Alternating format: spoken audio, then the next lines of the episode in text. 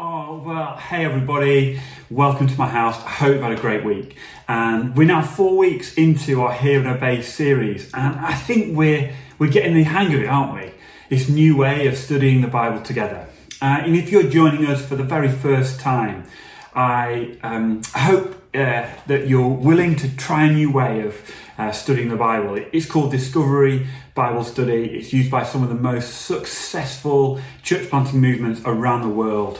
And we're using it uh, on Sundays to help teach you as it's an evangelistic tool that can be used um, with people who've got no prior Bible knowledge, and so that they can hear from God and obey, not just understand what they've read. So here's what we're going to do. We'll read the passage twice, um, and then you'll read it um, either on your own, um, in a group that you're in, or perhaps a Zoom call that you join. Um, and I want you to retell it in your own words.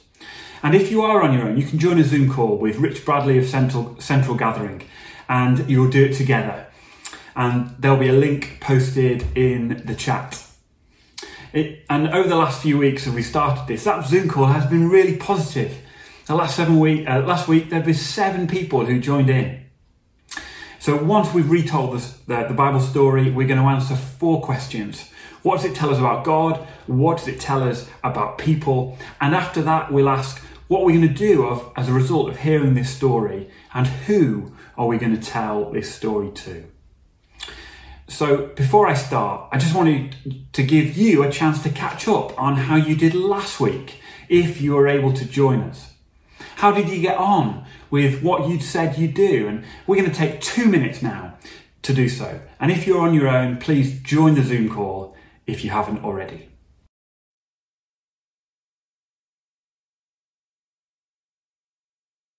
Right, so did anyone else confess that they'd forgotten about what God had said last week? Or perhaps that you hadn't acted for another reason? Well, I found myself in exactly that situation last week when we reviewed it together as a group.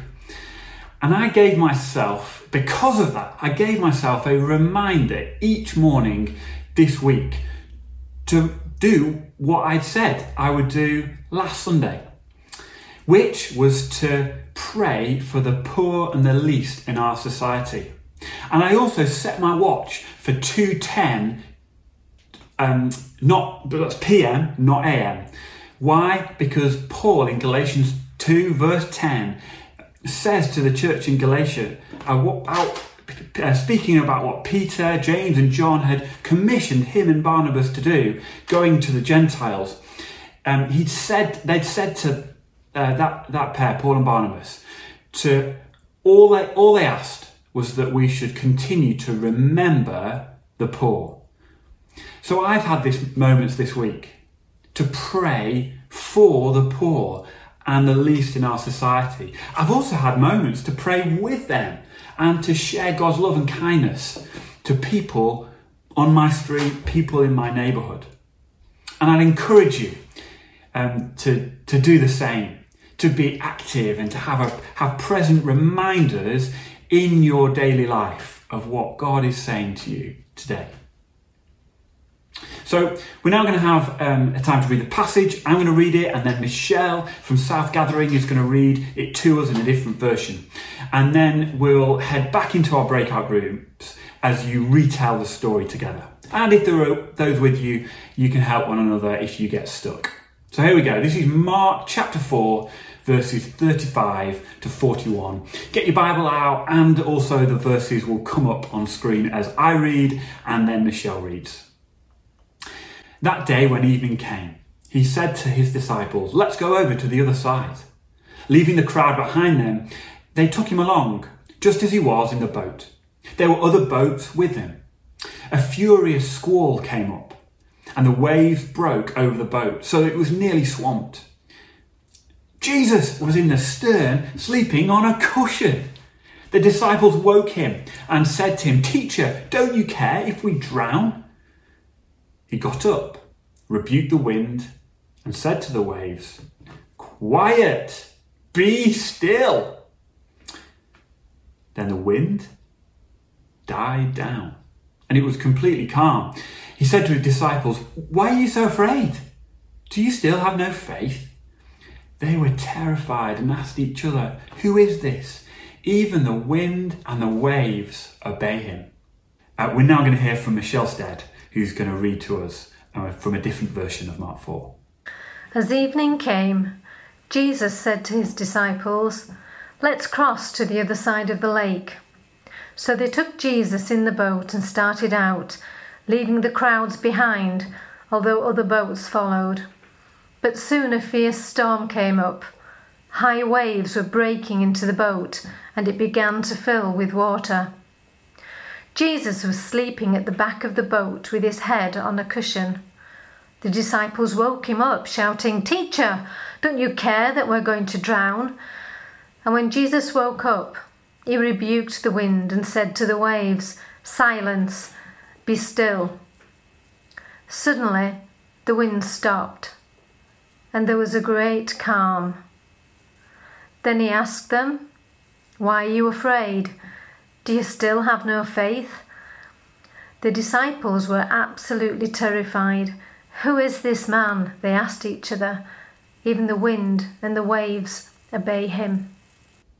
Okay, what we're going to do now, and we're going to give you three minutes to retell that story uh, amongst your group and um, to be able to do it in your own words.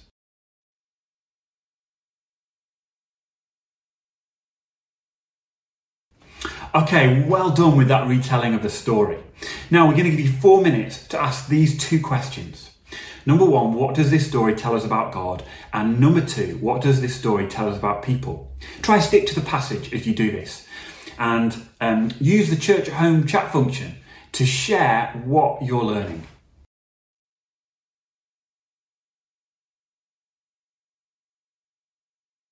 Okay, I hope that was encouraging. I hope you've drawn some um, interesting things out of that passage as we um, dial down a little bit into the story. Well, let, let me share a few things that, that I'd seen about, firstly, what it says about God.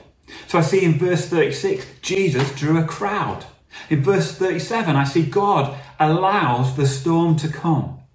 He allows challenging circumstances to come to his disciples.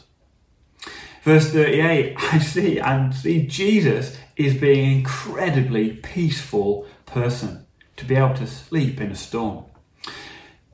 Verse 39, Jesus has authority over nature. Number uh, verse 40, Jesus expects faith in him to quash our fear. Verse 41, we see Jesus' actions demand um, to answer who he is.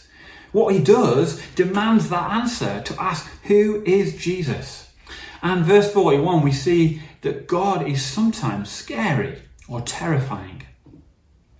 And what do we learn about people? What does this passage tell us about people? Well, people get scared easily. And I also think people expect Jesus to do something about the fishermen's weather conditions. These, some of these disciples were fishermen, and they expected Jesus to do something about their, their circumstances. Verse 38 also tells that people are often overwhelmed by what they see around them and that people turn to God in situations of fear and difficulty. Verse 40 helps us see that people don't always have faith, even if they've seen miracles. And verse 41 when God intervenes, people don't always know what to do. The disciples were scared, weren't they? So let me apply some of this to you right now. If you're currently recognizing you're fearful, then be like the disciples. Come to God. But remember, Jesus isn't asleep right now. He's not on the boat right now. He has ascended to heaven and he is at the right hand of the throne of God, the Father God who neither slumbers nor sleeps. So if you're fearful, come to God who is powerful and he's kind and receive his comfort and his power, just like these disciples in the boat did. If you're not yet a follower of Jesus, this story demands you answer who he is. So make up your own mind to this question that the disciples are asking of Jesus.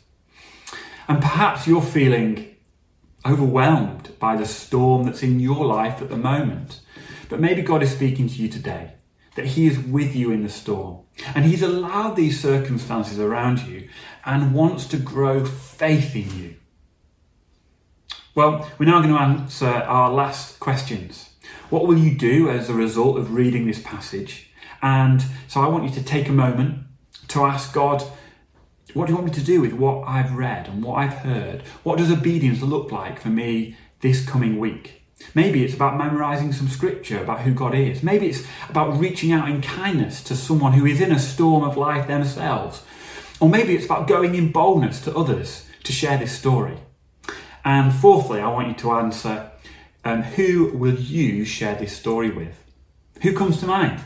Or perhaps, you know, in this moment, nobody comes to mind, but you'll need to ask God every day in a, to be ready. That God ask me, um, ask God, God, please help me be ready um, to have an opportunity to share this story with someone who comes across my path or those I go to, being ready and being alert to share it.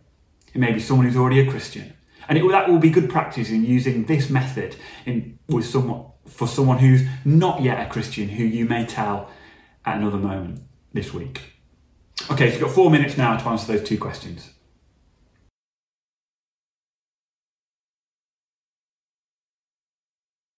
Oh, well, thank you so much for joining with me in studying this passage.